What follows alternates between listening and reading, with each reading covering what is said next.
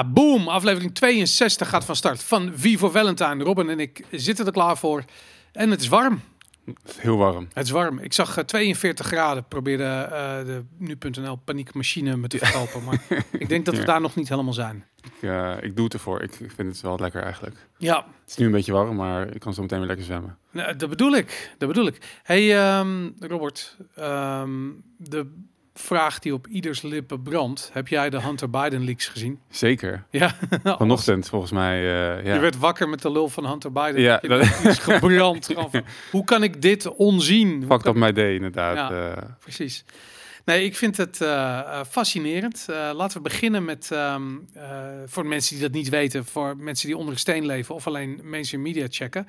Ehm, de iPad van Hunter Biden, of eigenlijk zijn iCloud-account van zijn iPad, is gehackt. Ehm, dat, kwam, dat nieuws kwam op 4chan voor het eerst voorbij. En eh nou, allerlei uren durend videomateriaal. eh, waarin hij crack rookt, crackt, weegt, ruzie maakt met hoeren. eh, foto's heeft met hoeren. In ongeveer elk filmpje zijn lul tevoorschijn tovert. En dat laat zien aan de kijker. Ehm, ja, als je dat zo ziet, weet je. ehm, ik heb hier een mooie foto. Nog enigszins. Geen Stijl heeft een soort van beschaafde versie eh, online gezet. Ik moet zeggen, Geen Stijl is ongeveer een van de weinige. Ik denk dat Geen Stijl mainstream media is. Ik denk dat je dat zou kunnen zeggen.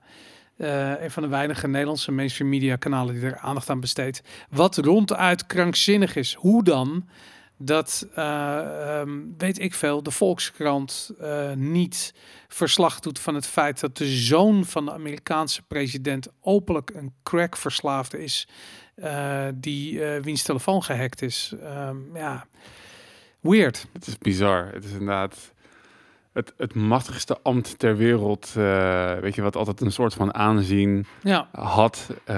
en goed, weet je, als je de voorgaande president ziet, dan zijn al die kids allemaal helemaal niks in het gereel. Eh, Niet dat je dat dan per se moet willen, willen maar nu is het, het is het is zo 180 graden anders en je, je hoort en ziet en leest er niks over. Ik wist trouwens niet dat het een hack was. Ik dacht eerst nog dat het van zijn laptop was, wat eerder al natuurlijk een nou, verhaal dat is was. die eerste shit. ja. Want dat, dat, dit, dit zijn niet, dit zijn dan nieuwe beelden, maar het Ja. verhaal dat hij dit doet, dat was al bekend door die laptop Ja, in die reparatieshop van die guy die, eh, die nu gevlucht is. eh, ehm, eh, om, om, om die vrees voor zijn leven. Maar dat is niet nieuw. En het is, er zijn ook gewoon destijds ook. ehm, volgens, mij, eh, volgens mij zijn er ook verklaringen geweest van mainstream media. Die zeiden van ja, we gaan, het, we gaan deze ehm, content nu niet publiceren. Maar weet je, er is best wel. Ik kan daar best wel respect voor hebben vanuit een privacy oogpunt. Weet je, ik bedoel, Ja. maar laten we eerlijk wezen. Als je deze beelden ziet, dan zie je eh, een jongen die een drugsprobleem heeft.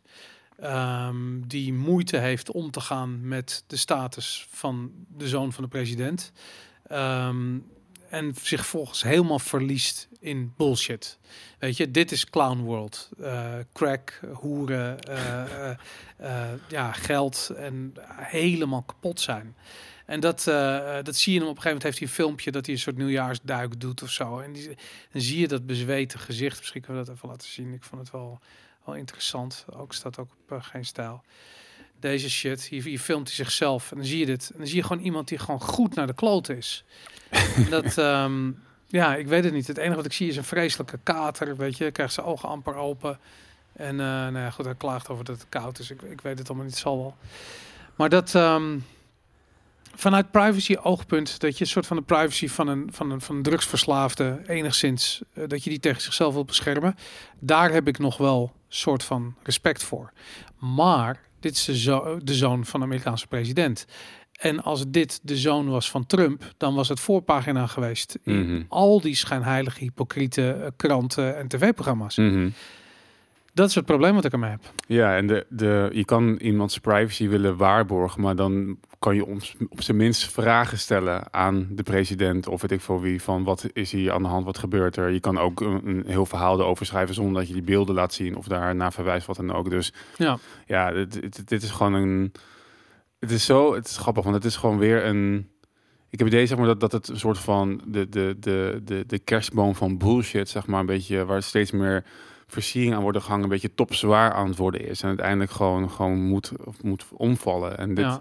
dit is gewoon zo obviously verkeerd. Wat, wat, weet je, hoe, hoe hiermee om wordt gegaan. En dat er niks aan geen aandacht wordt besteed. En dat op geen één eh mainstream media kanaal in Nederland of in Amerika niet. Dat eh, zorgt er alleen maar voor dat die instituties die al aan het afbrokkelen zijn, afgelopen jaren nog verder afbrokkelen. En het vertrouwen gewoon naar een absoluut nulpunt eh, gaat. Ja, nou, ik, ergens had ik zoiets van, kijk, laten we eerlijk zijn, weet je. Ik bedoel, alle Amerikaanse presidenten zijn gewoon mensen. En eh, dit gebeurt, eh, dit kan in de beste families voorkomen. Mhm. Dat zie je gewoon. Maar eh, weet je, Clinton met Monica Lewinsky, Trump met de verhalen van de Russische prostituee. Het zal allemaal min of meer hetzelfde zijn. Wat ik hier dan wel weer funny aan vind, is omdat het zo open en bloot op straat ligt Mhm. is die ook niet echt chantabel of zo. Weet je? je hoeft je geen zorgen te maken Ja. dat dat er bijna gechanteerd wordt. Want wat kan er in godsnaam nog zijn eh, wat erger is dan dit? Ik bedoel, er komen minderjarige hoeren voor in zijn videofeed. Eh, hij eh, heeft zijn vader in zijn telefoon staan onder de, onder de nickname Pedo Peter. Ik het erger kan het niet, weet je. Het, is, het, is, het moet een ramp zijn voor het presidentschap van Joe Biden. Behalve, dat was al een ramp. De man is al dement, weet je. Ik wil, hoe erg wil je het nog hebben, weet je? Ja, of is het een ramp? Want inderdaad, het, wat je zegt, niemand is meer chantabel. En ehm, ik kan me ook indenken dat die allemaal een soort van grootheidswaanzin gaan ontwikkelen. Want als dit er niet voor zorgt dat je inderdaad zeg maar, moet vertrekken, ja, wat dan nog wel? Zeg maar. Dan moet je echt, dit, hoe smoking moet die gun zijn voordat je het, het veld gaat ruimen? Ja, nou ja, ik vind dat het interessante is dat het hem, en dat was mijn eerste reactie erbij. Ik vond het ergens wel cool.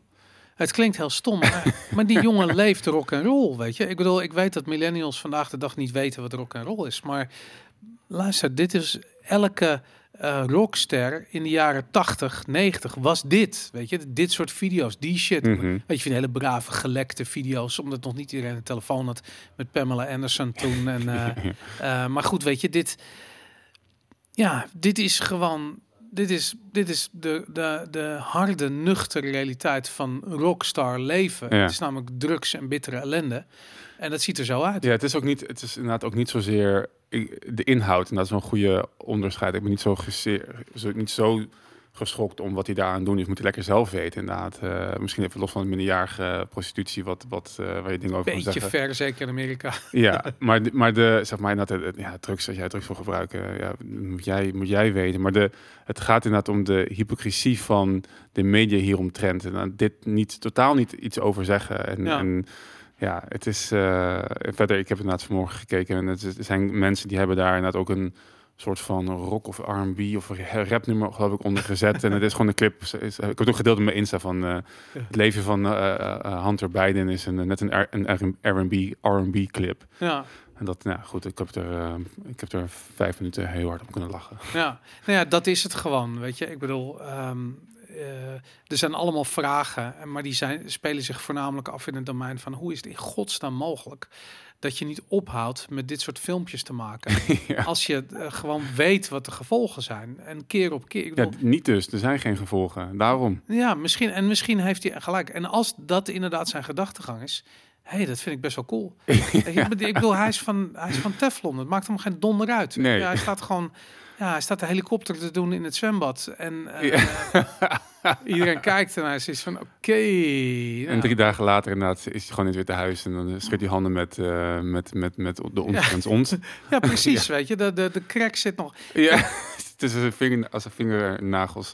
Maar ik moet je zeggen, als ik zou moeten kiezen tussen een demente bejaarde als president van Amerika of deze eh, aan crack verslaafde ongeleide projectiel als president, dan zou ik denken van ja, misschien is Hunter nog wel een betere optie ook. Ja, Slechter dan, dan Biden kan het bijna niet. Het is Ja. onmogelijk. ja, klopt. Maar toch, dan, eh, ik weet niet wat hij gaat doen met de staatsschuld als die, eh, als hij de, als, Die snuift hij op. Ja, precies. Die snuift hij gewoon helemaal weg. Dan gaat alle- allerlei koeps plegen in, eh, in, in, in landen om daar eh, de, de kookvoorraad eh, veilig te stellen. Maar dan weet iedereen tenminste waar hij aan toe is. Weet Ja, je dat is wel eerlijk. Ja, het is wel eerlijk. Want dat, dat is het hele ding. Een soort van, hij is wel opeens een mens, weet je. Ik bedoel, Chelsea Clinton, is dat een mens? precies. Weet je, Nee. ik heb geen idee. Ik weet het niet. Ik zie niks van die mensen, weet je. En dat, dat heb ik ook met die, met die kinderen van Trump, weet je. Zijn dat echte mensen? Ja, het zal wel. Maar het is allemaal zo eh, geanceneerd Ja. en zo, zo zo opgepoetst en afgebakend van dit is wat je krijgt. En ja, weet je, je weet gewoon dat het anders is. En Ik heb dat in Nederland ook, weet je, ons Ja, koningshuis. zeggen. Ik ja. bedoel, je ziet toch voor je dat Maxima en, eh, en, en Willem elkaar de huid vol schelden, weet je? Ja. En dat Willem dan zo zwijgend zit en de Maxima met, met een beetje Spaanse lichte accent aan het schreeuwen is van godverdomme, de paardenlul die je er bent. Weet je, net als Femke Halsema met haar man. dat soort shit. Dat is gewoon, ja, ik weet, ik heb het idee als dit soort mensen echte mensen worden, dat is alleen maar, dat is alleen maar goed of zo. Het is dichter bij de oplossing inderdaad, als dat, eh, als dat Ja. Ja, denk ik ook. Ja, inderdaad. Ik Dat- had, moest ook meteen denken aan dat... eh was Amalia toch 18 geworden later of zo? Dat was zo'n persmoment ook inderdaad. Dat ze allemaal Ja. vragen kregen. En de vragen zijn nep. De manier hoe ze gesteld worden is nep. De intonatie is nep. Haar antwoord is nep. En de nette en de vader kwam nog tussen beiden ook, want die Ja. niet dat ze ging praten. was over net niet nep genoeg. Dus Ja. moest eventjes tussen beiden komen inderdaad. eh, of het was te nep, weet ik veel. Ja, het is Maar je niet weet, om aan toch, te zien. je weet toch, als je in zo'n volledig gecontroleerde omgeving opgroeit, dan gaat dat zich toch, het moet er toch ergens uit. Dat betekent toch dat je een soort van, van escape gaat krijgen, dat je volledig, ik bedoel, we hebben dat bij eh ehm, eh, eh, Prince, help me eventjes. Oh ja. ehm, Ja, even de twee. William of Harry. Harry inderdaad. Ook gezien dat hij op een gegeven moment video's uit Las Vegas waar die naakt met allemaal chicks aan het rondrennen was. ik denk van ja, maar het is logisch dat dat gebeurt. En dat, ehm, ja, ik weet niet, ik vind het menselijk op een of andere manier. En dat, dat is het dubbele gevoel wat ik hier bij Hunter Biden. Mhm. Ik heb helemaal niet zoiets van, ja, scha- schande dat dit kan op zo'n positie. Weet je, ja, ik, ik, ik snap dat er een generatie is van mensen die zo denken. Maar de realiteit is dat mensen altijd zo geweest zijn. Dit is gewoon aan de hand. Ook in de top bij het Witte Huis. Weet je, dit is Mhm. het niveau van de mensen waar je mee dealt. Mensen denken van ja, politici, dat zijn soort van, weet je, intellectuele eh, doordenkers die een hoge standaard voor zichzelf zetten. Omdat ze het beste willen voor zichzelf en het volk. Nee man, dit is het. Dit is wat het is. Sigrid Kaag, ik weet niet, Rutte. Het is allemaal, het kan het daglicht niet verdragen. Dat weet je bij Rutte toch ook. Die verhalen doen al, al jaren de ronde over wat die kerel allemaal uitspookt. En je hoort er nooit wat van. En het wordt vakkundig de koppen ingedrukt door de Rijksvoorlichtingsdienst. Ja. En het, ja, er wordt niet over gesproken. En dan, dan zie je dit opeens. En dan heb ik echt iets van, Jesus Christ. Ik ik denk dat mensen die zich irriteren aan vooral mensen zijn die dan een soort van denken van ja, ik had, eh, ik, ik, had, ik had misschien ook meer moeten leven of zo in mijn leven. Ik had wat minder eh, moeten, moeten ehm, voldoen aan al die externe eisen en wensen van mensen en gewoon eh, wat, wat, meer, wat, meer, wat meer moeten doen in, in mijn jeugd. Maar precies dat, weet je. Ik- Als mensen daarover oordelen, dan voel ik altijd een soort van, van, van ja, een soort van jaloezie Ja, of zo, precies. Maar dat is het ook. Het is wel altijd af, afgunst of irritatie en boosheid, maar we eerder over gehad. Het is altijd een soort van. Het is een, het is een, mensen kijken dan in de spiegel en denken van ja, ik had het misschien niet per se dit, maar ik had op andere vlakken meer naar mezelf moeten luisteren, naar mijn eigen gevoel moeten luisteren. Dan, was Ja. dan had ik me eh, ja, waarschijnlijk fijner gevoeld. Nou ja, En, en, de grap ja. is trouwens ook nog heel. Want ik vind het, ik, ik weet niet, ergens kreeg ik een parallel met, ehm, met de Bijbel in mijn hoofd nu, je dat net zei over dit, over politici en dat politici mensen zijn. Mhm. En er is een heel groot verschil bijvoorbeeld tussen hoe de Koran profeten afbeeldt en hoe zeg maar de Bijbel dat, dat doet. Want in de Bijbel zijn profeten gewoon mensen met, die fouten maken. Oké. Bijvoorbeeld een Mozes, was het, was het Mozes die gewoon een dronkaard was. En volgens mij ook met zijn dochters naar bed is gegaan en zo. Echt- echt- Meen je niet? Ja, dus heel veel van dat gewoon de Hunter Biden van, Ja, de- ja. van het christendom. Ja, precies.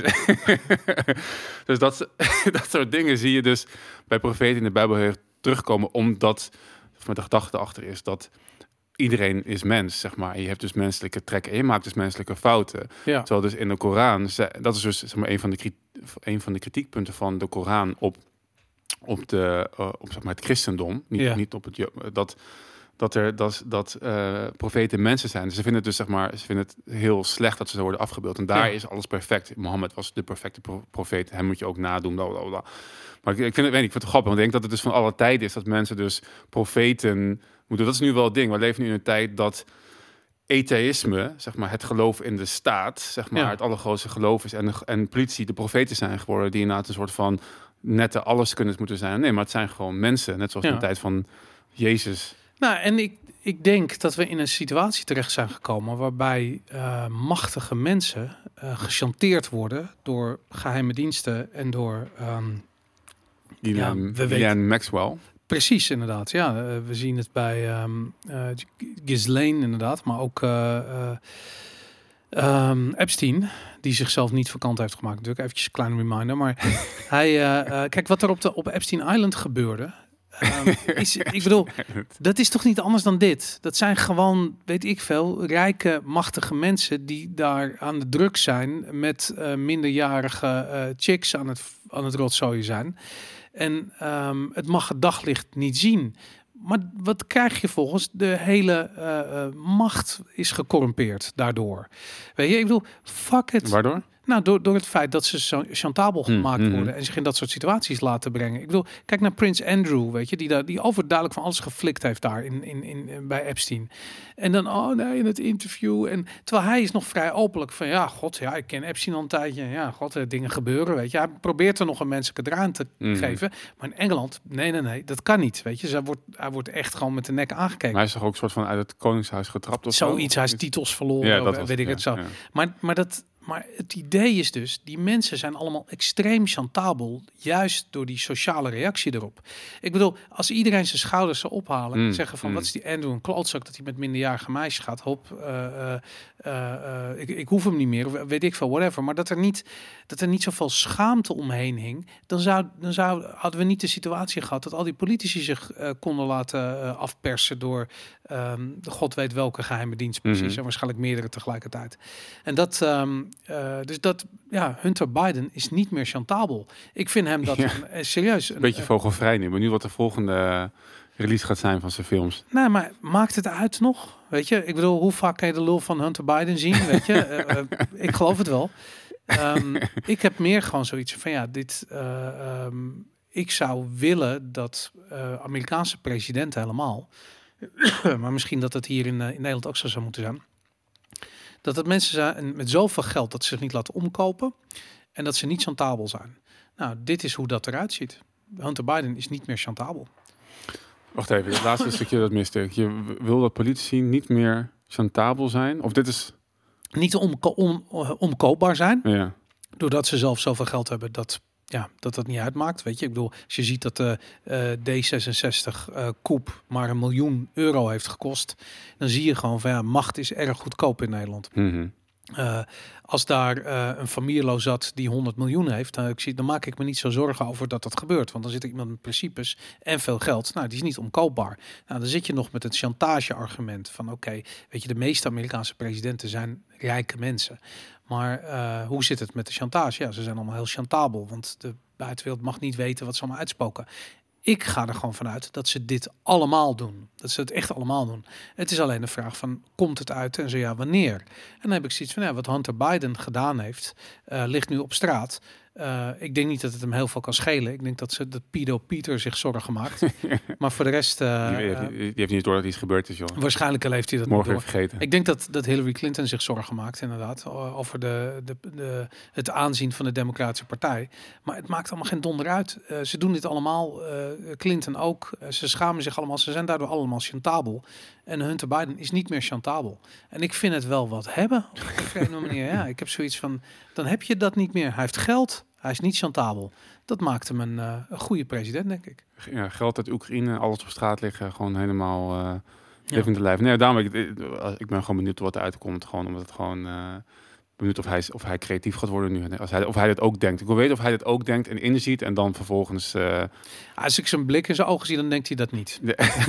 Dan is hij met heel andere dingen bezig. zo goed. En dat is natuurlijk een beetje, eh, ja, god, dat is triest. Maar ehm, ik, eh, ja, ik weet het niet. Ik vind, eh, ja, ik zou, ik zou, ik, ik zou wel, ik zou Hunter Biden wel bij Joe Logan willen zien, weet je. Dat, Ja. Kijk, daar komt hij weer hoor. Hij heeft zijn zwembroek uitgetrokken, daar gaat hij. Het ziet er heel pijnlijk uit, zo van Ja. zo'n stenen Ja, glijbaan. eh. natuurlijk is pijnlijk. hij voelt Niet- zich niet nog als- eh, 18, niet als maar dat is hij niet zit. meer. We merken dat maar niet. Ja. Kijk, nou. Beetje kalend, maar goed, dat maakt allemaal niet uit. Je hebt geld. Je Daarom, kan ja. wat maken. Ja, je, bent je bent rijk en je wilt wat. Nou goed. Dat dus, de Hunter Biden leaks. Wel grappig, er was een eh, artikel, een artikel eh, over ehm, de ehm, januari, 6 januari protesten zijn nog steeds van die, van die Ah, ja. gaande over, Ja. over Trump. Mhm. En er was die Bolton, die, ehm, Maar was de chief of Secretary of State, geloof ik? Of nee, Defense, geloof ik, was het.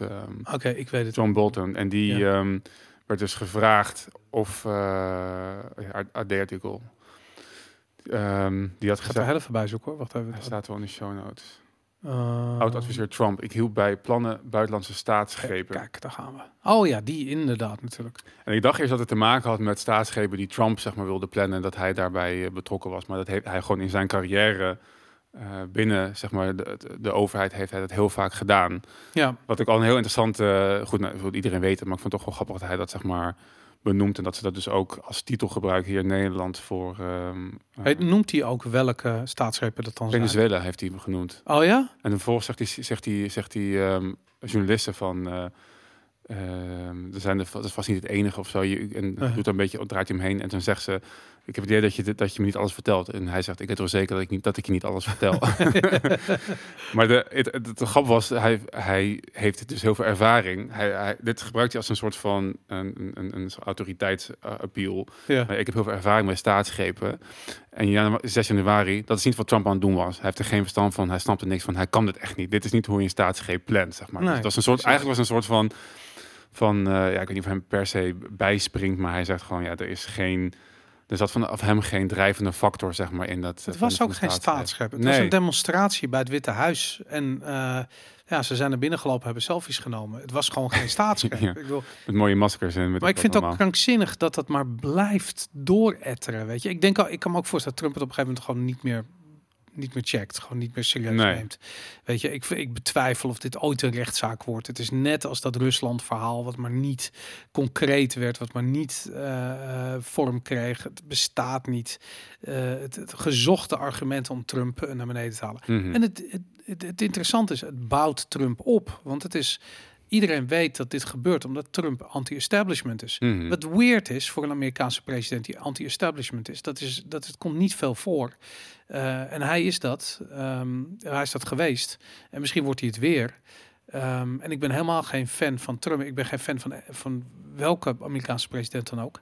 Eh, maar ja, dat heeft hij wel mee, dat hij anti-establishment is. Dat, dat, ja, dat, dat is nice. Ik ben benieuwd hoe, het, hoe ver het gaat. Want het is denk ik in eerste instantie bedoeld als een anti-campagne, een anti-media-campagne richting Trump, wat inderdaad niet uitmaakt. Want je ziet dus ook alle andere kandidaten die in november eh, gekozen moeten worden, heel erg ehm, zeg maar, op zijn lijn zitten. Dus allemaal Ja. zeggen dat de verkiezingen gestolen zijn, dat, ze, dat, ze, dat het niet eerlijk verlopen is. Omdat dat volgens mij ook gewoon de heersende gedachte is bij de meeste Amerikanen, niet alleen maar Republikeinen. Ja.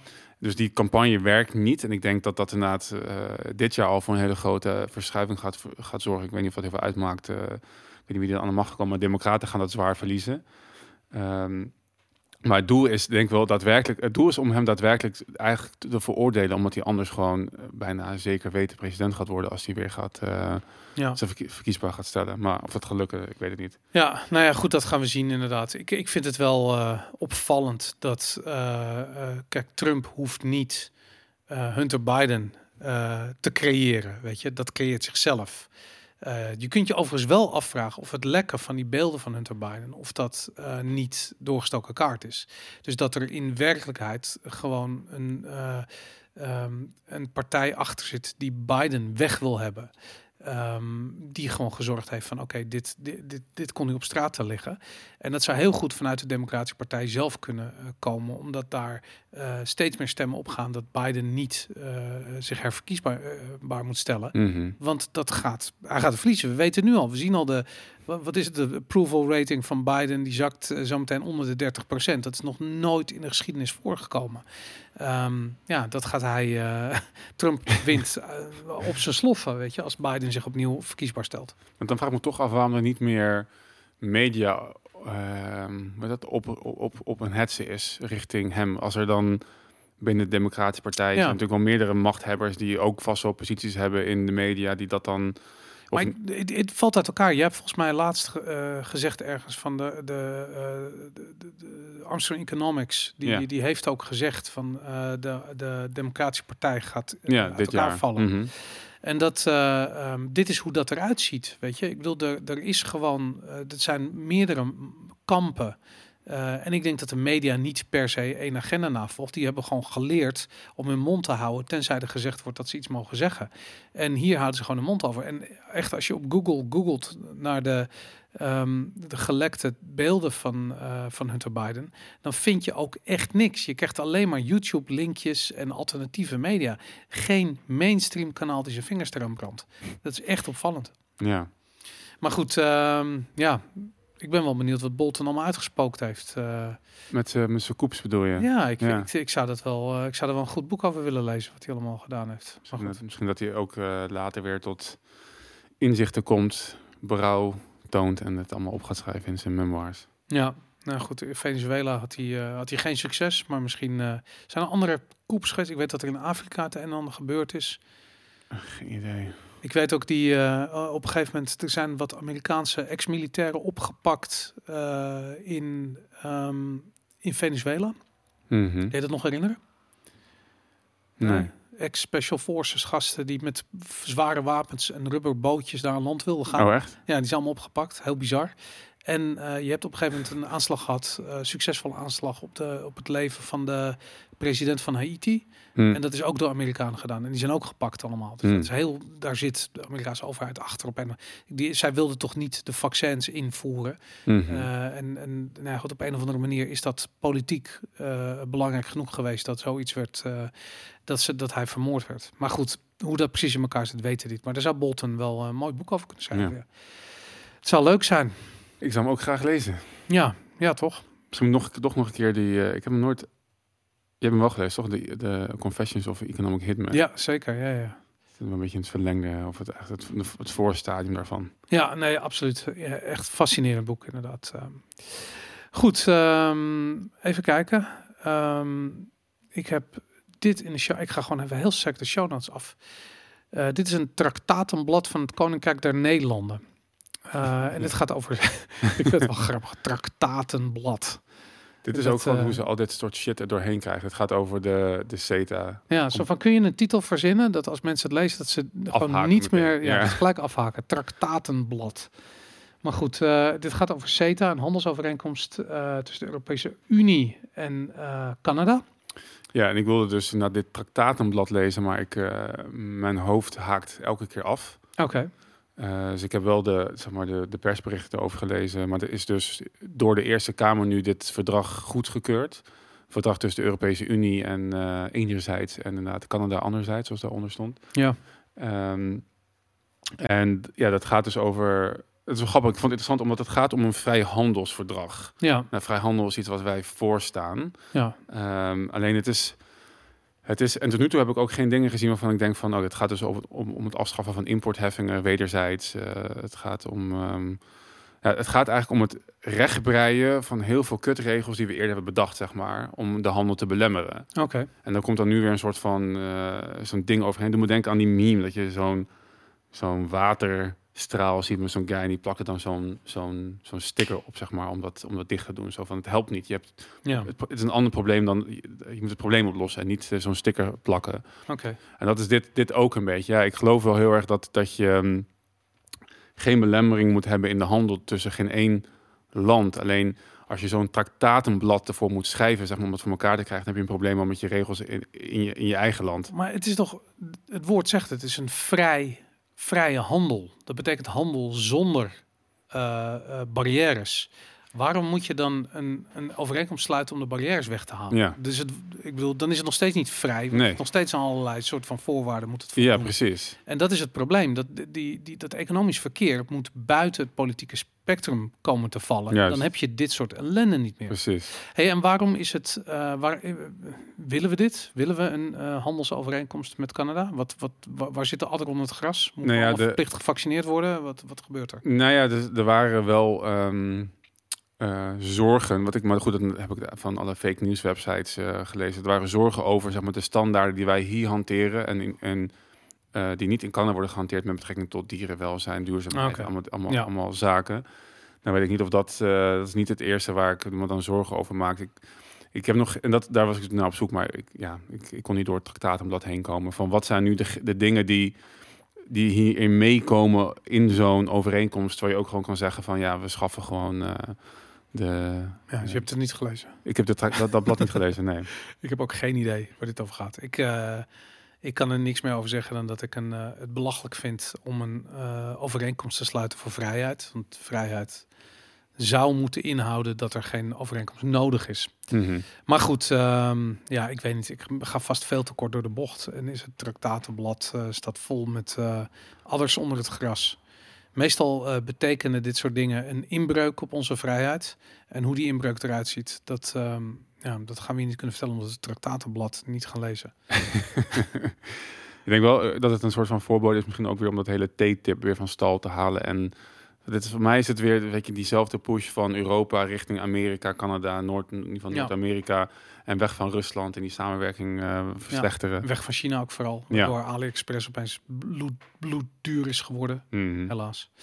Goed, nou, het traktatenblad. Ik ga hem even laten.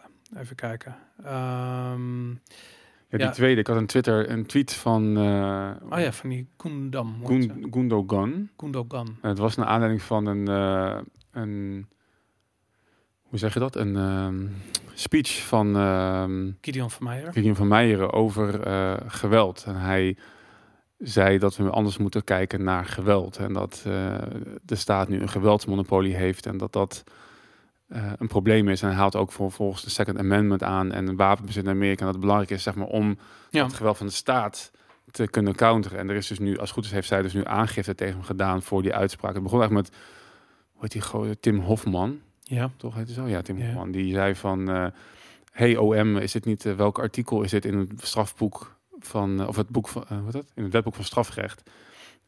Zo, en dat, daar reageerde zij dus op en heeft toen, toen aangifte gedaan wegens, weet ik veel. Wegens wat? Wegens een soort van libertarische standpunten. Ja, en dat was dus het ding. Er, was dus blijkbaar wel echt heel veel ophef over, in ieder geval op Twitter. Hoe, hoe- hoeveel dat dan telt. Ik, ik begrijp niet zo goed wat. ehm, eh, la- laat ik zo zeggen, ik heb, ik heb het gevolgd een beetje en ik heb die, die comments overal gezien. En vooral de, de, de, de gespeelde of oprechte verontwaardigheid van veel mensen die zeggen: van, ja, dit, dat, dit in Nederland kan, nazi's zijn terug en dat soort shit. en ik echt zoiets heb van: Jezus, weet je, ik bedoel, eh Gideon van Meijeren heeft het over echt over de fundamenten eh, van ons eh, politiek systeem. En het feit dat de overheid een monopolie heeft op geweld, zorgt, zorgt voor een asymmetrische relatie met de overheid, tussen de burgers en de overheid. En dat klopt niet. En dat wil niet zeggen dat. eh, ehm, dat wil eigenlijk zeggen dat je twee opties hebt. Of de overheid houdt op met geweld gebruiken, wat mij de beste optie lijkt. En dan hoeven burgers niks te doen, want die gebruiken ook geen geweld. Niemand gebruikt meer geweld.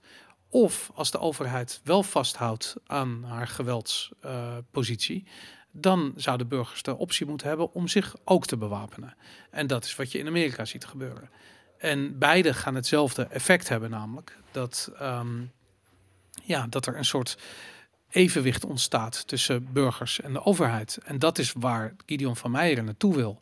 En ik vind het zo raar dat als mensen, en zeker zoals die eh, Gundogan, en ik heb het ook, ik, heb eh, sociologie eh, gestudeerd een blauwe maandag. En ik kan me nog goed herinneren dat er een college was van Abraham de Zwaan. Dat ging over staatsinrichting. En hij legde uit wat, waarom dat geweldsmonopolie bestond. En ik weet nog goed dat ik daarnaar zat te luisteren en dat ik, het, het me opviel de vanzelfsprekendheid waarmee het gebracht werd. Mhm. En ik blijf het raar vinden dat op het moment dat je een politieuniform aantrekt, dat je het eh, recht hebt om mij helemaal blauw te slaan. Dat vind ik gewoon raar. Dat blijft geweld. En geweld is geweld is geweld. En er, er moet geen ruimte zijn voor geweld in een normaal functionerende democratie. Ehm, en dan krijg je allemaal ja maar, ja maar, ja maar argumenten. Maar dat moet de basis zijn, weet je. Een soort van geen geweld. Je doet een ander niet iets aan. Ehm, en als je dat doet, nou goed, dan ga je ja, maar, ja, maar hij viel mij eerst aan. Hij, die deed het eerst en ik zelfverdediging, weet ik wat, helemaal dat soort shit. Ehm, maar goed, over die fundamentele beginselen van, van hoe je samenleving in elkaar zit, kan je best wel een discussie hebben. En het feit dat Gideon van Meijeren dat, dat aansnijdt, eh, dat lijkt me heel erg gezond. Mhm. Vooral gezien het feit dat ons behoorlijk wat geweld is aangedaan. En niet alleen maar soort van criminele voetbalhooligans. Nee, gewoon Nederlanders. Kijk naar de boeren, ze willen hun shit afpakken, weet je. Kijk naar uh, de coronamaatregelen. Het werd ondernemers verboden om nog te ondernemen. Uh, het werd uh, burgers, er werd discriminatie toegepast. Burgers die wel een medische behandeling hadden gehad, mochten wel gaan winkelen en anderen niet, weet je. Dat soort dingen, of naar de sportschool. Um, ja, geweld en discriminatie is wat de overheid toepast. Ze hebben geen monopolie op onrechtvaardigheid, want dat is waar dit over gaat. Het is gewoon onrechtvaardig. Mhm. En ja, ik weet niet, een geweldsmonopolie in handen van een partij die, uh, die uh, onrechtvaardig uh, handelt, ja, dat, dan ga je een discussie krijgen, dan ga je een publieke discussie krijgen. Mhm. Dat gebeurt hier. ik begrijp niet waarom zoiets simpels niet opkomt in het hoofd van die Gundogan. Wat is er mis met al die En ook Tim Hofman en al die gasten. Waarom is het zo moeilijk om een inhoudelijke discussie te voeren? En waarom is het zo dat als iemand iets zegt wat je niet bevalt, dat het gelijk zo, ik ga aangifte doen, ik wil gewoon, ik wil dat de ME met een lange lat erover gaat. Dat heeft ze ook nog gezegd namelijk. Oh ja, en eerder, eerder toch niet in dit. Nee, het was een andere, andere context inderdaad. Ja, maar, maar dat is inderdaad wel van hetzelfde denken. Dat ze zei dat ze inderdaad uh, geweld mag, dat, oh ja, dat was een tijd geleden, dat geweld mag alleen maar door de overheid gebruikt worden inderdaad. En dat ze wilden nadat uh, de boeren nadat daar de lange lat over gingen. Dat ja, maar met andere woorden, de overheid moet haar belangen behartigen. Ja. En zijn geweldsmonopolie inzetten om haar uh, soort van proxyoorlog met, met de boeren te gaan voeren, weet je. Maar dat is volgens mij het ding, want ik zat het ook wel ik zag het ook een beetje gebeuren dat volgens mij zijn mensen gewoon doodsbang. Want die status quo zien ze gewoon afbrokkelen. Hetgene waar zij al de tijd zeg maar hun... Het vertrouwen in de overheid, ja, in de instituties, ja. Ja, ja maar, maar ook gewoon dus, maar ook gewoon dus hoe, hoe um, wat algemeen aanvaardbaar, aanvaardbaar was. Zeg maar. Ik denk dat heel lang he, hebben mensen het geweldsmonopolie van de staat niet zeg maar, in twijfel getrokken of überhaupt dat soort zaken niet. Dat gebeurt nu wel. En dan Mhm. zie je dat mensen dus inderdaad niet vanuit die, niet vanuit zichzelf kunnen redeneren, alle grond kwijtraken uh, en dus in paniek schieten en dus inderdaad te gaan roepen om lange latten van uh, andere mannen die wel geweld mogen gebruiken. En, Ja.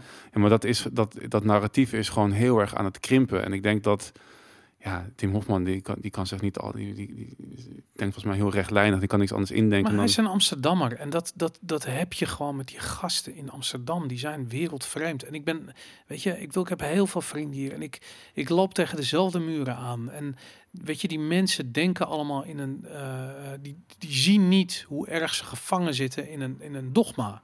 Weet je, hoe ze in een paradigma gevangen zitten en dat dat de enige manier is hoe ze naar de wereld kijken. En omdat iedereen dat doet, versterkt die bubbel heel erg en zien ze het niet van elkaar. En daarom is bijvoorbeeld deze podcast ook zo belangrijk.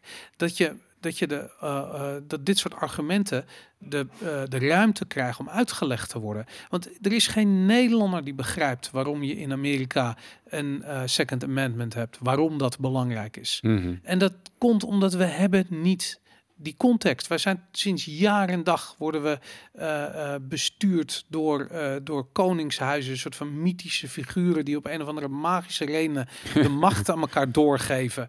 En wij hebben te horen gekregen dat dat voor ons eigen best wel is. En op een of andere manier zit dat er gewoon in. Terwijl die Amerikanen, die hebben zich letterlijk vrij moeten vechten van dat paradigma. Die hebben die, die Engelsen eruit moeten, moeten gooien.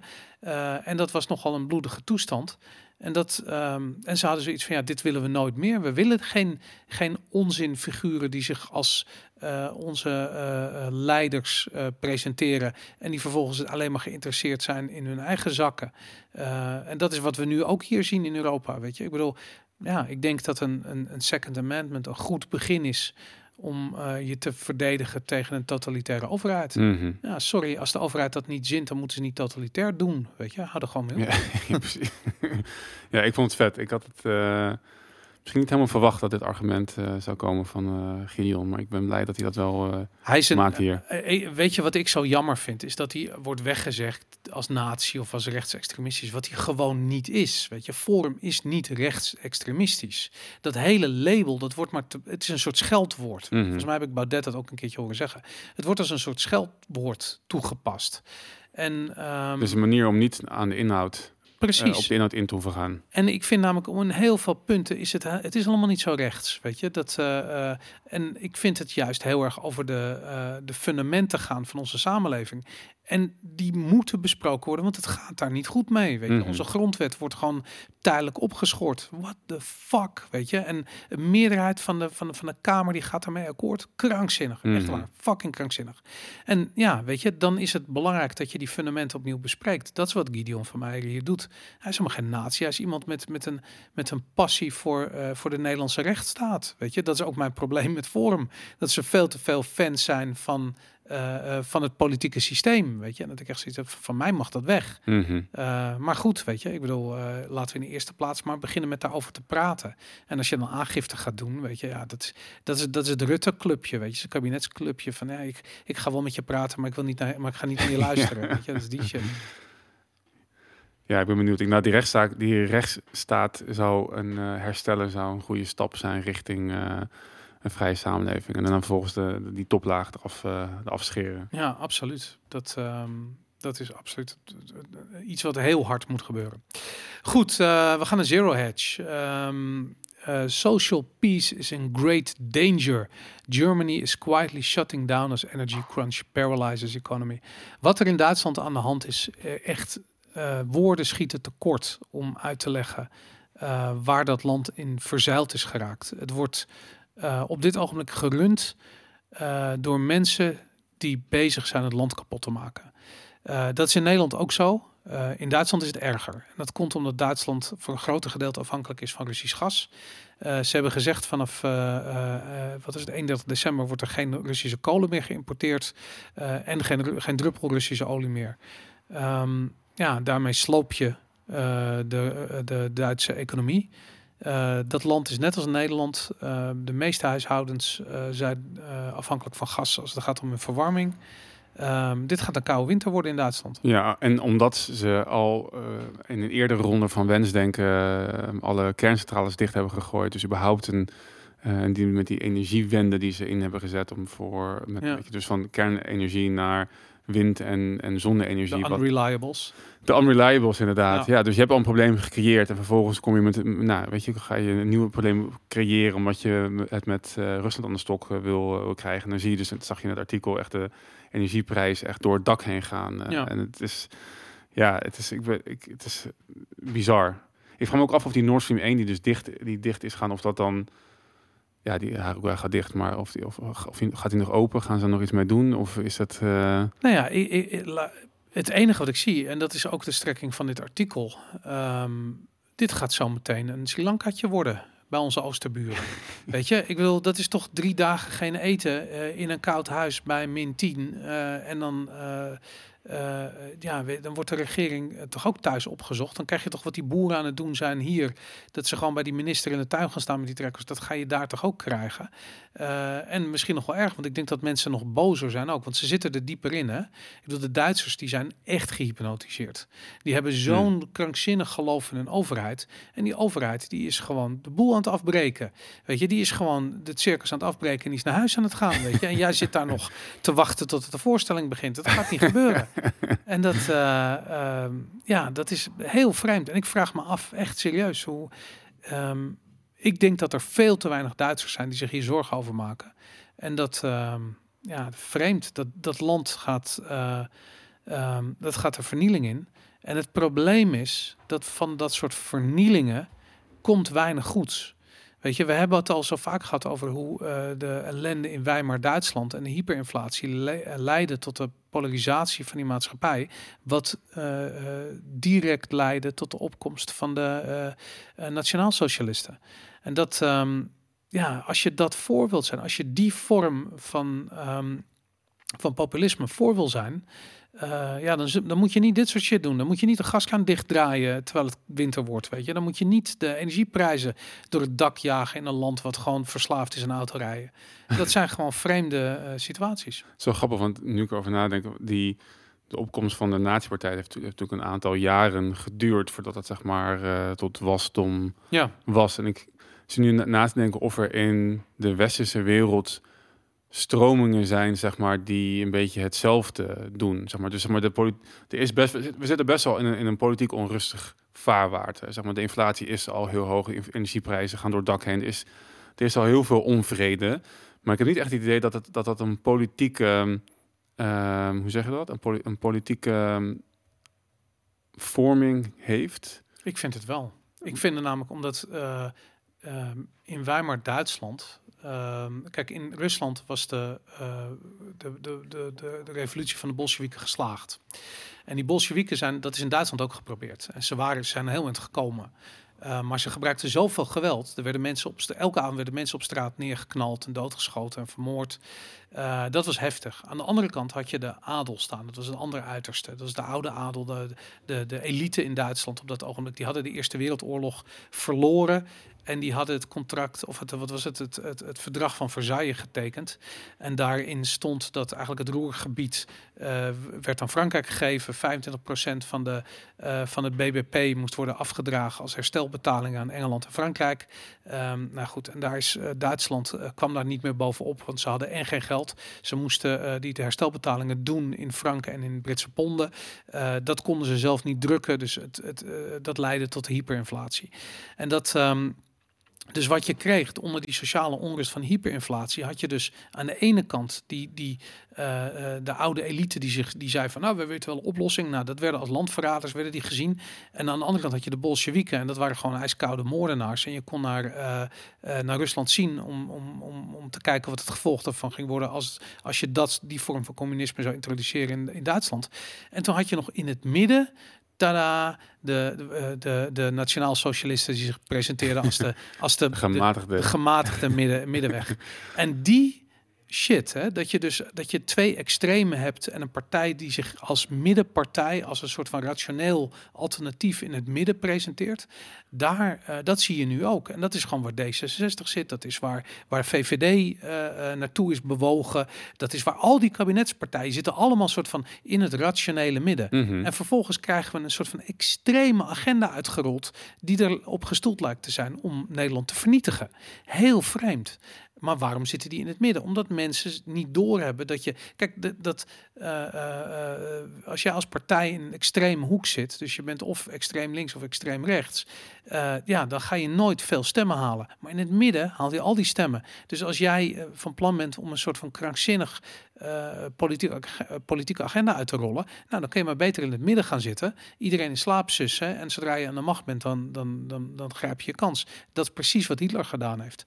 En dat. ehm, Maar, maar dit is al heel lang, is al heel lang zo. VVD is al tien jaar aan de macht, zeg maar. En ik heb Ja. het idee dat de, de, zeg maar, de periode die je schetst van Weimar Duitsland, waarbij zeg maar de nazi-partij op kon komen, dat dat momentum dat we daar nu zitten, maar dat er geen nieuwe partij komt die de, de- dat, dat hele die, die gematigde partij komt volgens mij niet, want die was er al. Dat zijn degenen de die boer-burger buitenbeweging. Geloof jij, Lientje? Is Lientje de nieuwe Hitler? nee, maar even serieus. Weet je, ik bedoel, je weet het niet. Je kunt het van tevoren niet zeggen. Weet je, ik bedoel, als, als eh, Hitler eh, had gezegd van ja, we gaan eh, alle Joden uitroeien hier in Duitsland, dan was hij ook niet verkozen. weet je, maar Hitler is democratisch aan de macht gekomen. Hoe krankzinnig dat ook is. Weet je, daar is een reden voor waarom dat gebeurd is. Maar wel met een agenda, ik bedoel, inderdaad, vergassen was niet het ding, maar had wel kritiek op de Joden al. Dat was het zijn begin van zijn... Nou, sterker nog, de Joden kregen de schuld van de hyperinflatie. Ja, Want dat waren de bankiers, de speculanten noemden ze Ja, dat. En er zit ook zo'n hele beroemde tekening ook van. eh, eh, ehm, nou goed, eh, ik, ik weet niet eens precies wat het is, maar dat. ehm, eh, ja, zij kregen de schuld van hyperinflatie. En daarom zie je ook van ja, die, die rol van het geld is zo essentieel voor een democratisch stabiele samenleving. Als dat geld weg is, dan ben je echt aan de wolven overgeleverd. En dat is wat er in Duitsland is gebeurd. En dat is wat er nu weer gebeurt. mhm. En wie doet dat? De ECB doet dat. Weet je, de, de, eh, de, de eurofiele partijen die eh, Europa of de EU kosten wat het kost bij elkaar willen houden. Ja, kosten wat het kost. Dat kost voornamelijk Noord-Europese landen heel erg veel. En in Zuid-Europa Europa gaat het ook niet heel veel beter. Weet je, want Griekenland is nog altijd niet hersteld eh, van die shit. En in Italië gaat wel degelijk zwaar moeten bezuinigen. Dus dat, daar gaat ook het mes in. Dus dat ja, heel erg eh, naar, maar gedreven door de polarisatie die gedreven is door eh, hyperinflatie of door zware inflatie. En ik denk dat we daar nog niet zijn overigens hoor. Nee, en misschien, misschien klopt het wel. Misschien zijn de huidige politieke partijen wel inderdaad het, het, gemiddelde die ook weer de oorlog willen voeren. Dit misschien met Rusland of andere partijen. En dat dat, ja, dat dat. Ik weet niet, ik heb, ik heb het toch. Ja, ik weet niet. Ik heb ergens gevoel dat die parallellen niet helemaal gelijk oplopen. Dus ik ben gewoon benieuwd hoe het politiek gezien zeg maar hier gaat uitwerken. En ik heb het idee dat daar nog niet, dat dat nog niet helemaal gebeurd is. eh. Ja, er staat een hele... eh, Of dat het juist andersom gaat. Of dat er destijds we gingen, we gingen dus naar het midden toe. En dat heeft voor heel veel shit veroorzaakt. Maar nu kiest men misschien wat, wat eh, explicieter voor een partij die ergens duidelijk voor wil staan.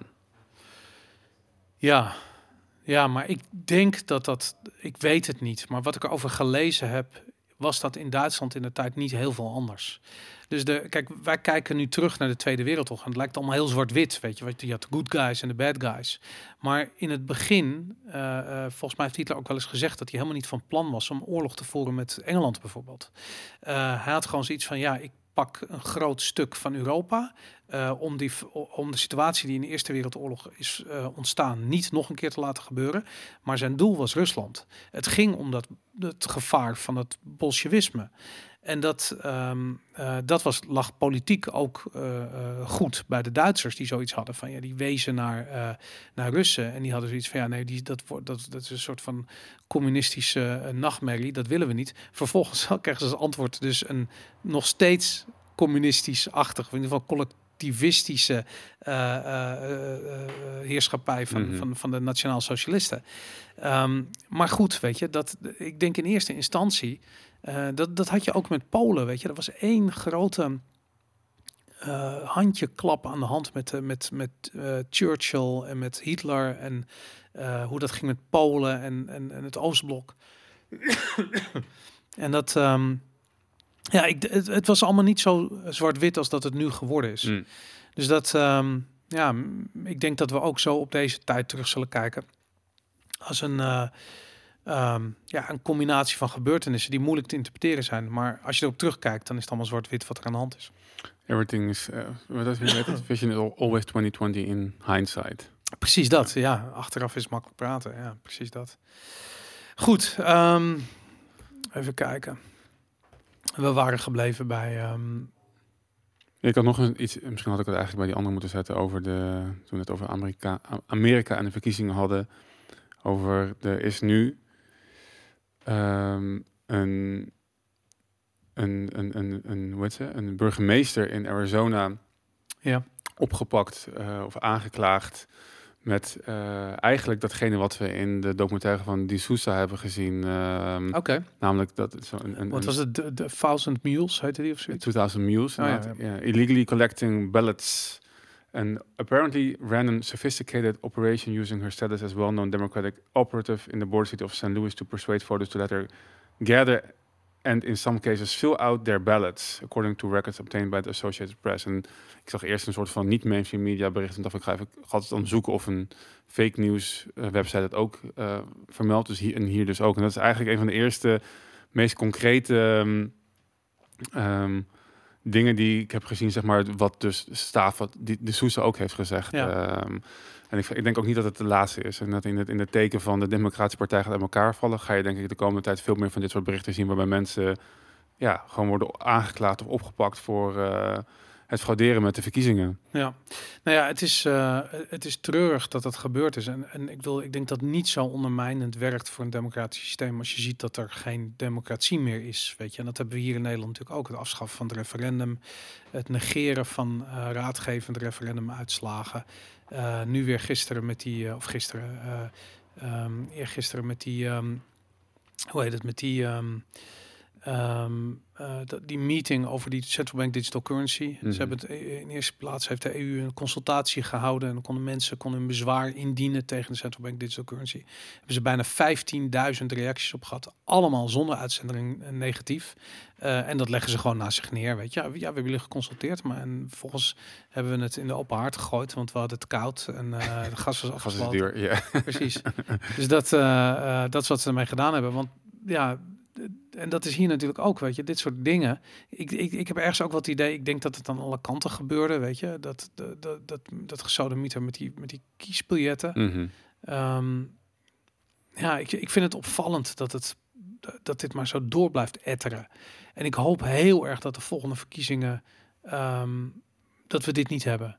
En dat het gewoon eerlijker gaat. En eh, ik weet zeker bij de volgende verkiezingen dat iedereen als een havik boven hangt. Mhm. Om ook maar welke misstand dan ook in kaart te brengen. Dus ik denk dat het moeilijker wordt. Mhm. Ja, denk ik ook. Ehm, Je kan, niet- je kan niet meer om drie uur s'nachts uh, tellen stoppen en dan ja, denken dat de tegenpartij naar huis gaat en doorgaan met tellen. Want iedereen weet hoe dat vorige keer gegaan. Dus iedereen blijft nu gewoon ja, staan en kijken is. alles geteld is. Ja. Eh, dus dat wordt inderdaad lastiger en dat maakt het interessant ook. En dat is november natuurlijk al, want het hoeft niet eens, eens bij de presi- presidentsverkiezingen te zijn, maar al bij de midterms eh, hier in november. Ja. Ja, het is... ehm, Ja, het is, Interessant. ehm, het is eh, interessant. Ik ben benieuwd eh, als de eerste rechtszaken zich voordoen. Ehm, ja, misschien wordt er wel duidelijk wat er precies aan de hand is en of er meer aan de hand is. En of er ook sprake is van georganiseerde, grootschalige verkiezingsfraude. Ehm, dat, zou, eh, dat zou wel tijd worden dat we dat zouden zien. Ehm, Horizon Air Q400. Wat is er aan de hand met, het, eh, met dit vliegtuig, met dat incident? De Bombardier Q400. ja, eigenlijk helemaal niks, maar ik vond het gewoon echt een fantastisch verhaal. Ik kende het niet. Ik weet niet waar dat voorbij kwam, kwam een Twitter voorbij. Dat ehm, er is blijkbaar een... de Air King heet hij. Er was een man die... dat was in, even kijken, Seattle inderdaad.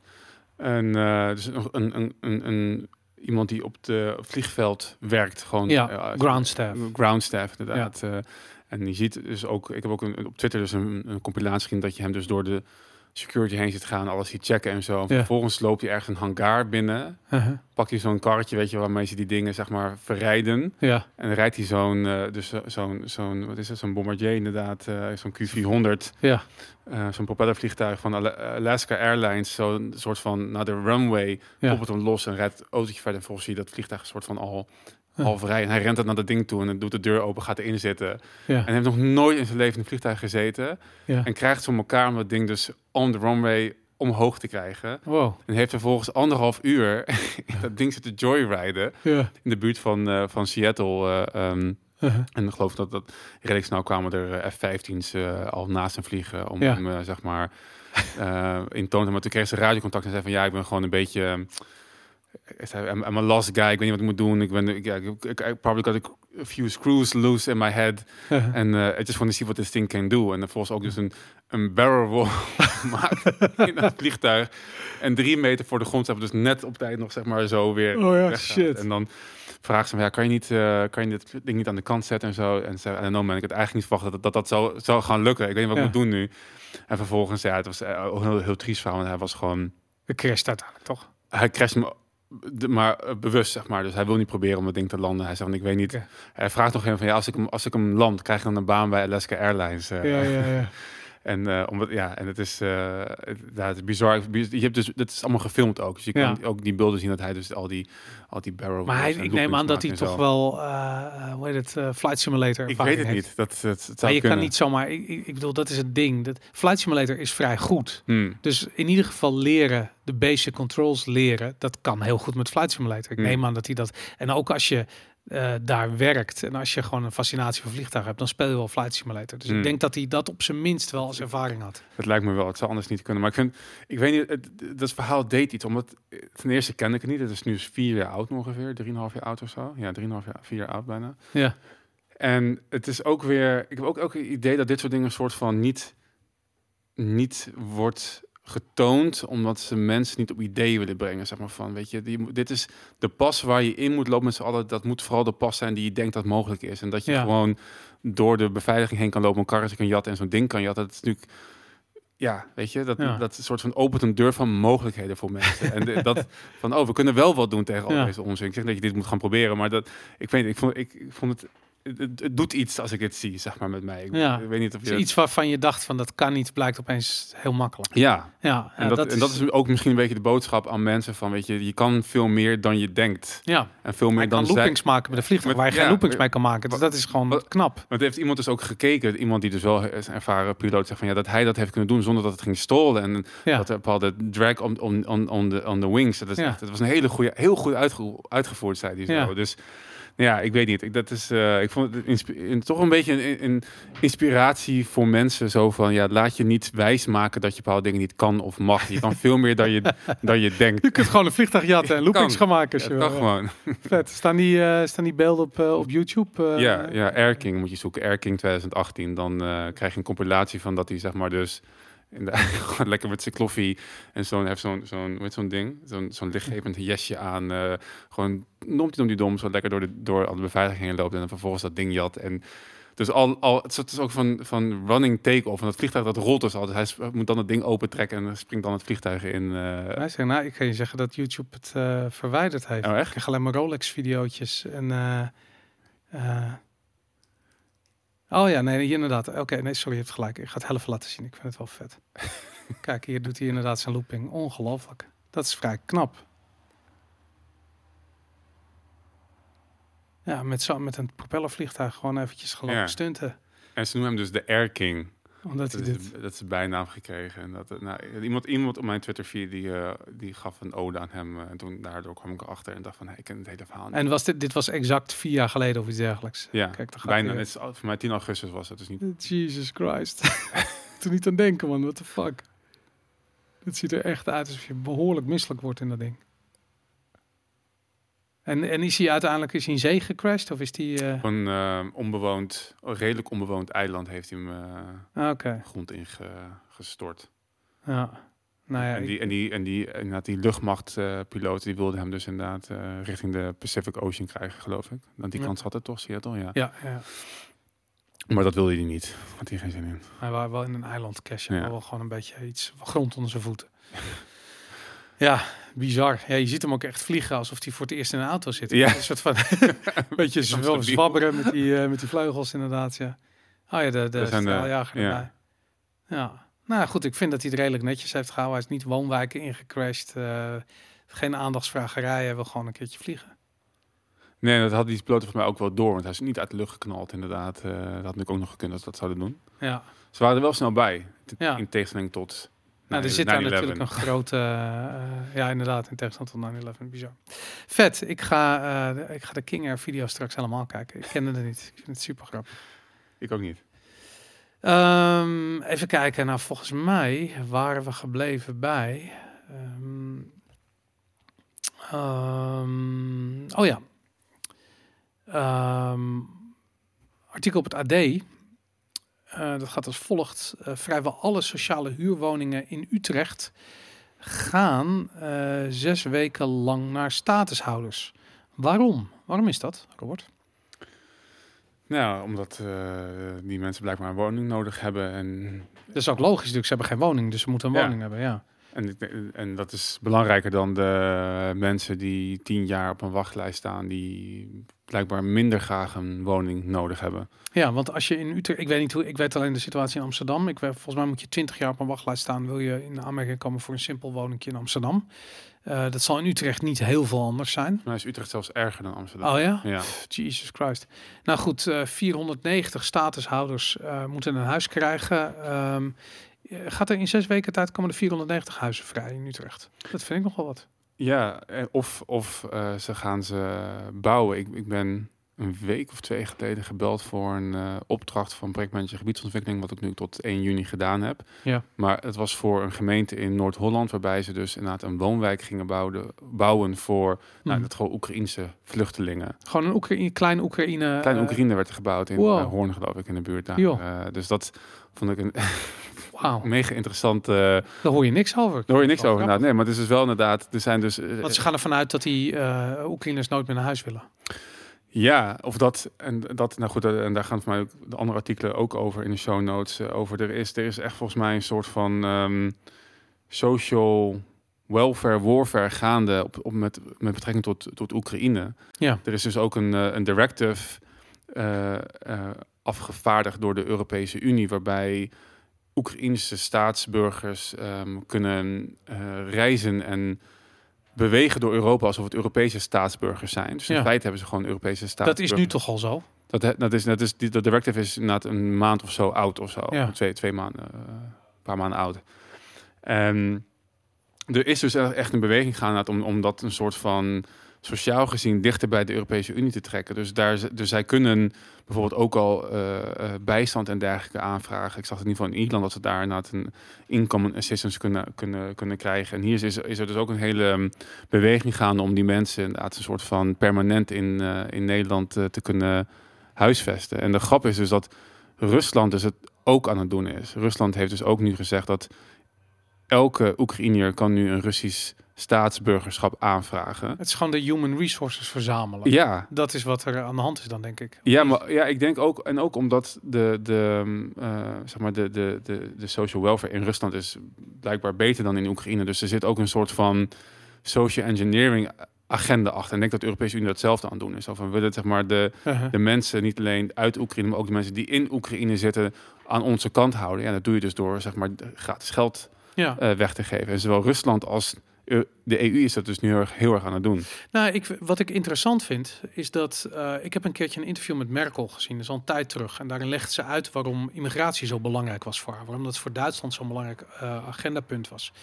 En dat heeft namelijk alles mee te maken met de vergrijzing. En de vergrijzing in West-Europa is heel heftig. Mhm. Ehm, eh, maar eh, er worden gewoon structureel veel te weinig kinderen geboren hier. En eh, Merkel heeft dat op een gegeven moment gezien. Dat was in Duitsland gang. De situatie in Nederland is exact hetzelfde. En die heeft gezegd van nou, eh, het is allemaal leuk en aardig. Maar als we straks nog pensioen willen hebben, dan zullen we ergens jonge mensen vandaan moeten halen die aan de slag gaan, die gaan werken. Eh, hoe gaan we dat doen? Nou, en toen was dus het idee, toen is Duitsland dus openlijk gaan zeggen van nou, wij, wij zijn op zoek naar een miljoen eh, eh, arbeidsmigranten. Die kunnen hier gewoon komen wonen en aan de bak gaan. En nou goed, dan was er gezeik in Syrië, dan kwamen de Syriërs eh, en Irak en wat alle. Het is allemaal bekend wat daar gebeurd is. Ehm, maar wat je daarmee kreeg, zijn natuurlijk vrij heftige cultuurclashes. Weet je, hetzelfde wat je in Zweden ziet, dat je de, de ghetto's die ontstaan zijn rondom eh, Noord-Afrikaanse vluchtelingen. eh, ja, het zijn echte ghetto's. Je had dat niet in Zweden, weet je. Verkrachtingen, het, het, gewoon, het, het zijn gewoon twee culturen die niet samengaan. En kunnen stellen dat ze ergens denken van... hé, hey, wacht eens eventjes, Oekraïne, dat is misschien... oké, het is Oost-Europees, maar laten we heel eerlijk wezen... het is ook op een bepaalde manier gewoon Europees. Net als dat Rusland ook Europees is. Het is wel Russisch, maar het is ook Europees. Net als dat, eh, weet je, als jij naar Polen gaat... heb je echt niet het idee dat je in Afrika rondloopt of zo. Dat is, dat is gewoon heel erg eh, Europees. Het heeft Mm. dezelfde eh, soort van, van, van, van die, die, die geschiedenis, weet je, die groots opgezette steden. Het ziet er op een bepaalde manier uit dat je weet gewoon van ja, dit is Europa. Dus ik zou me voor kunnen stellen dat het te maken heeft met die, met die, met die agenda van die vergrijzing. En dat ze gewoon nieuwe aanwas jonge mensen willen hebben die hier gewoon komen werken.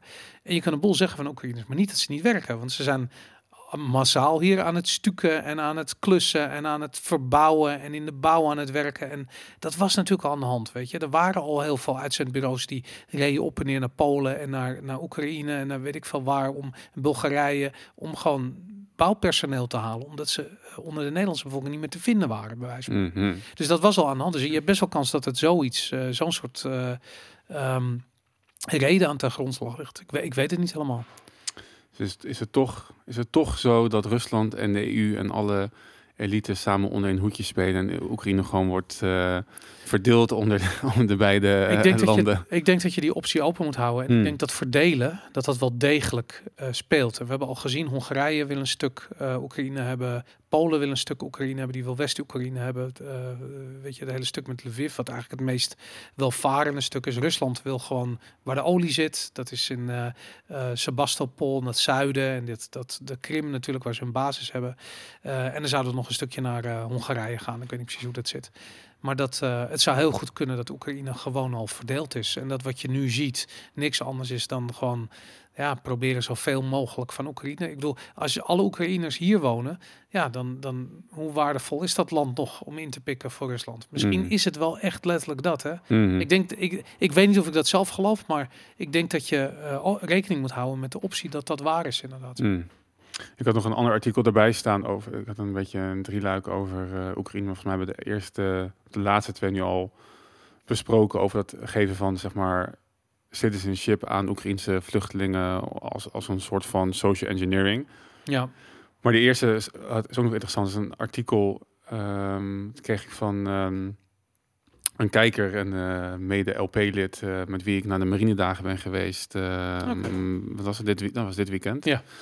Eh, ook wel grappig was echt, ik, ik ben er volgens mij ooit een keer geweest toen ik heel klein was. eh, maar het is echt een mega populair uh, Ja, ja. 50.000 bezoekers. of zo. 100.000. Oh, 100.000. Ja, wauw. 100.000. En volgens mij ook de meest druk bezochte, ehm, het meest druk bezochte evenement van Nederland. Oh ja? Wat, ja, wat ik dus ook wel weer grappig vond, dat toen dus blijkbaar een soort van vanuit Nederland en Nederlanders van dit is onze marine, het hoort bij Nederland, een soort van, ik weet Ja. niet, er zit, er zit een bepaald gevoel achter waardoor mensen daar massaal naartoe gaan. eeuw. Ja, zoiets of zo inderdaad. Toen ook in Den Helder, ja, vluchtje Ja. VOC-mentaliteit. Ja, eh, precies. inderdaad. wat we ook weer grappig is, dan kun je de hele discussie gaan voeren van, oh, als het zo populair is, zou je dat dan ook om een private, dat dat ik dus met, dat, eh, met, die, met eh, de, die kijker, ehm, eh, dat ik de discussie kreeg van, dan zou je het misschien ook op privaat kunnen financieren als het zo populair is, in plaats van van de staat. Dat is natuurlijk een Ja. heel oud eh, Dat zou moeten kunnen, toch? Maar we zijn een beetje, hij zei van ja, hij hoort ons vaak praten over de krijgsmacht en dingen. En hij zei van Ja. ja, soms zijn die spot onder, soms echt belachelijk voor woorden wat er, wat er gezegd wordt. Dus als je wil, dan eh, kan ik wel een beetje een soort Oh, van eh, perscourse geven aan. En wat heb je geleerd wat je niet wist over de, over de marine? Over nou de ja, überhaupt hoe, hoe, dat, hoe dat zeg maar, hoe dat werkt en hoe. hij heeft echt, er liggen ook allemaal schepen daar. Ja. En hij heeft laten zien hoe, ehm, ehm, hoe dat zeg maar operationeel in zijn werk gaat. Dus je hebt een aantal schepen die zijn vooral, vooral voor de luchtverdediging. En we hebben in Nederland blijkbaar de meest moderne luchtverdedigingsschepen, laat ik het zo even noemen, die, die er zijn. Met, ra- met een radar die tot 100 kilometer zeg maar, kan kijken. En ehm, eh, ja, dus, de- dus ervoor zorgt dat er geen raketten of andere soorten gez- zaken zeg maar, die kant op komen. En vergat die daar dan zeg maar, weer omheen liggen, die een soort van linie vormen al- als, als, als je als eh, vloot zeg maar, op weg gaat eh, tegen onderzeeërs. Dat is dan de grootste dreiging voor zo'n eh, vloot met in, in het midden.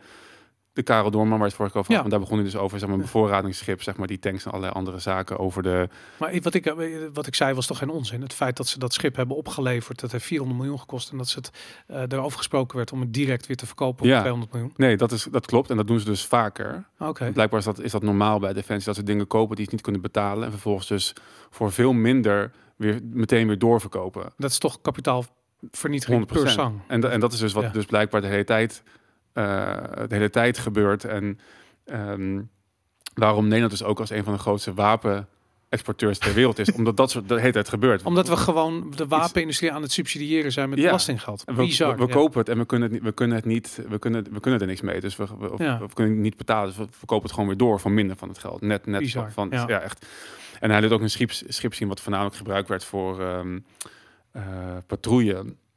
Wat ook een hypermodern schip was. Maar eigenlijk zei hij, want eigenlijk is het, zie je hem. En hij haalde zeg maar de, de opmerking van, eh, van mij aan in de aflevering over de boeren. De boeren die kunnen veroorloven inderdaad om niet aan de realiteit te voldoen. Ehm, en dat, dat je dat eh, in de marine zeg maar ook.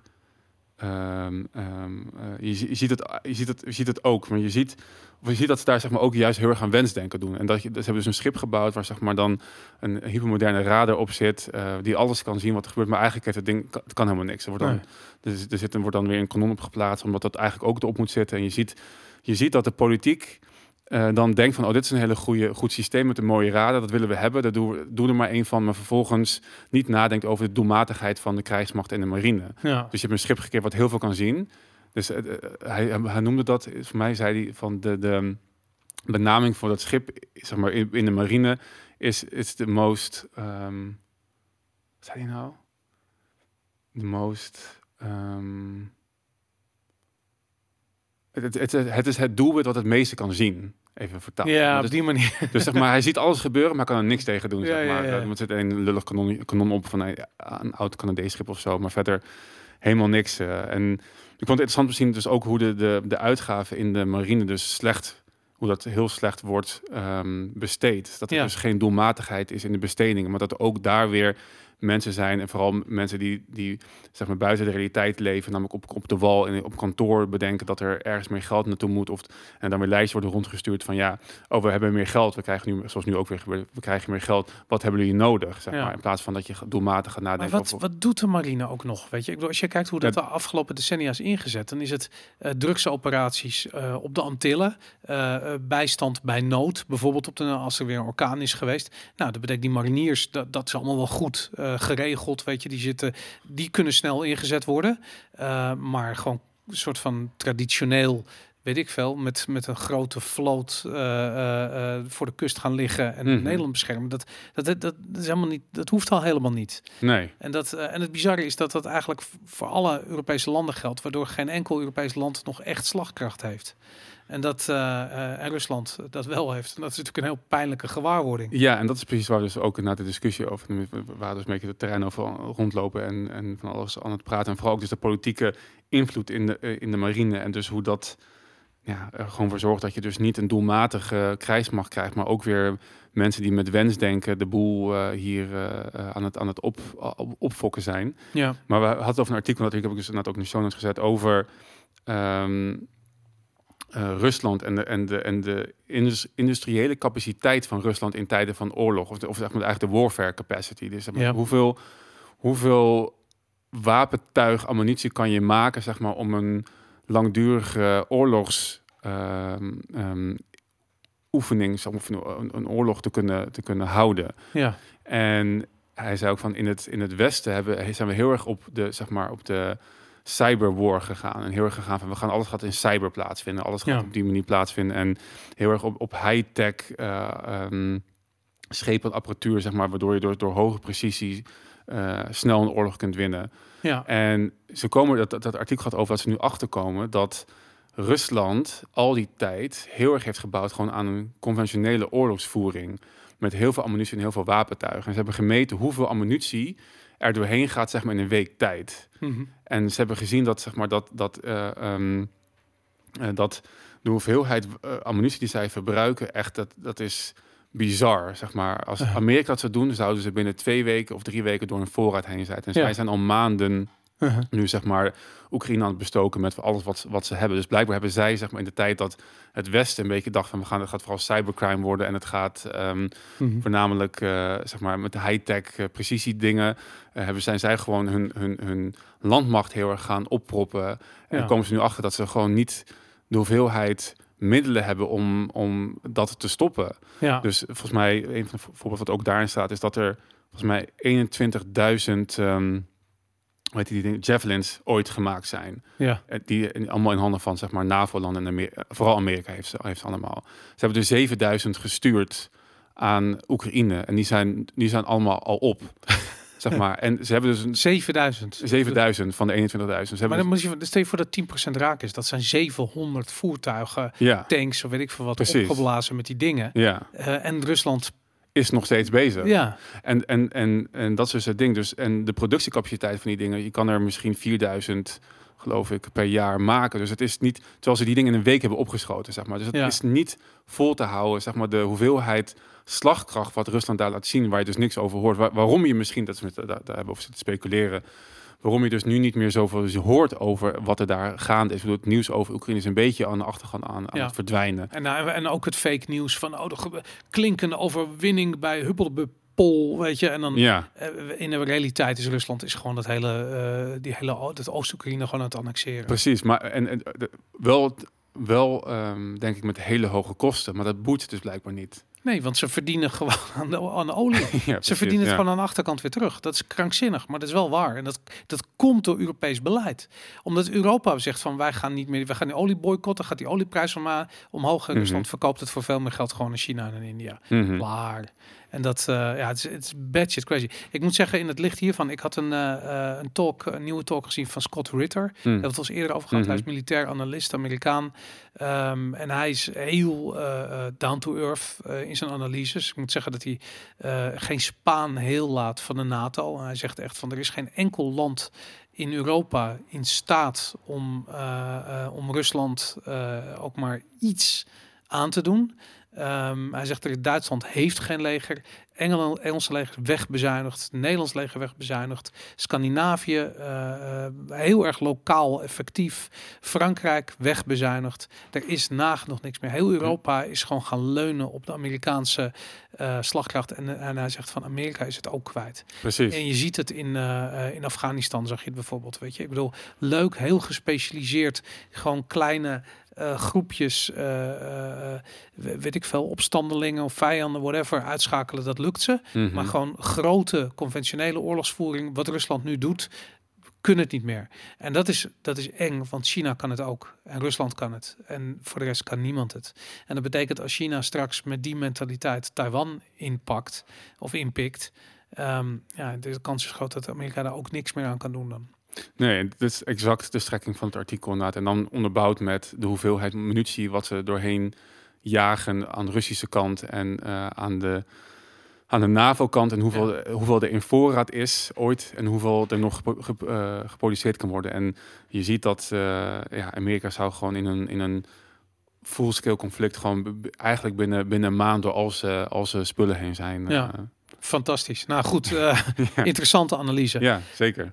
Um, ik denk dat we het voor nu laten bij deze reguliere aflevering van Vivo Valentine. Uh, ga naar vivovalentine.com Kom, join the tribe en kijk naar de extended editie, want Robert en ik zijn nog lang niet klaar. We gaan door, nog meer over Rusland, nog meer over Oekraïne en nog een heleboel andere topics. Um, check dat. Uh, iedereen die hier op YouTube kijkt, vergeet niet te liken en te subscriben. Heel belangrijk, we krijgen ontzettend veel views op die video. Uh, maar niet iedereen wordt lid van ons kanaal. Doe dat eventjes, abonneer je gewoon, like en subscribe. Je weet hoe het werkt, doe het dan gewoon. En um, ja, voor iedereen die lid is van de Tribe. Ik zie jullie zo meteen op vivovalentine.com.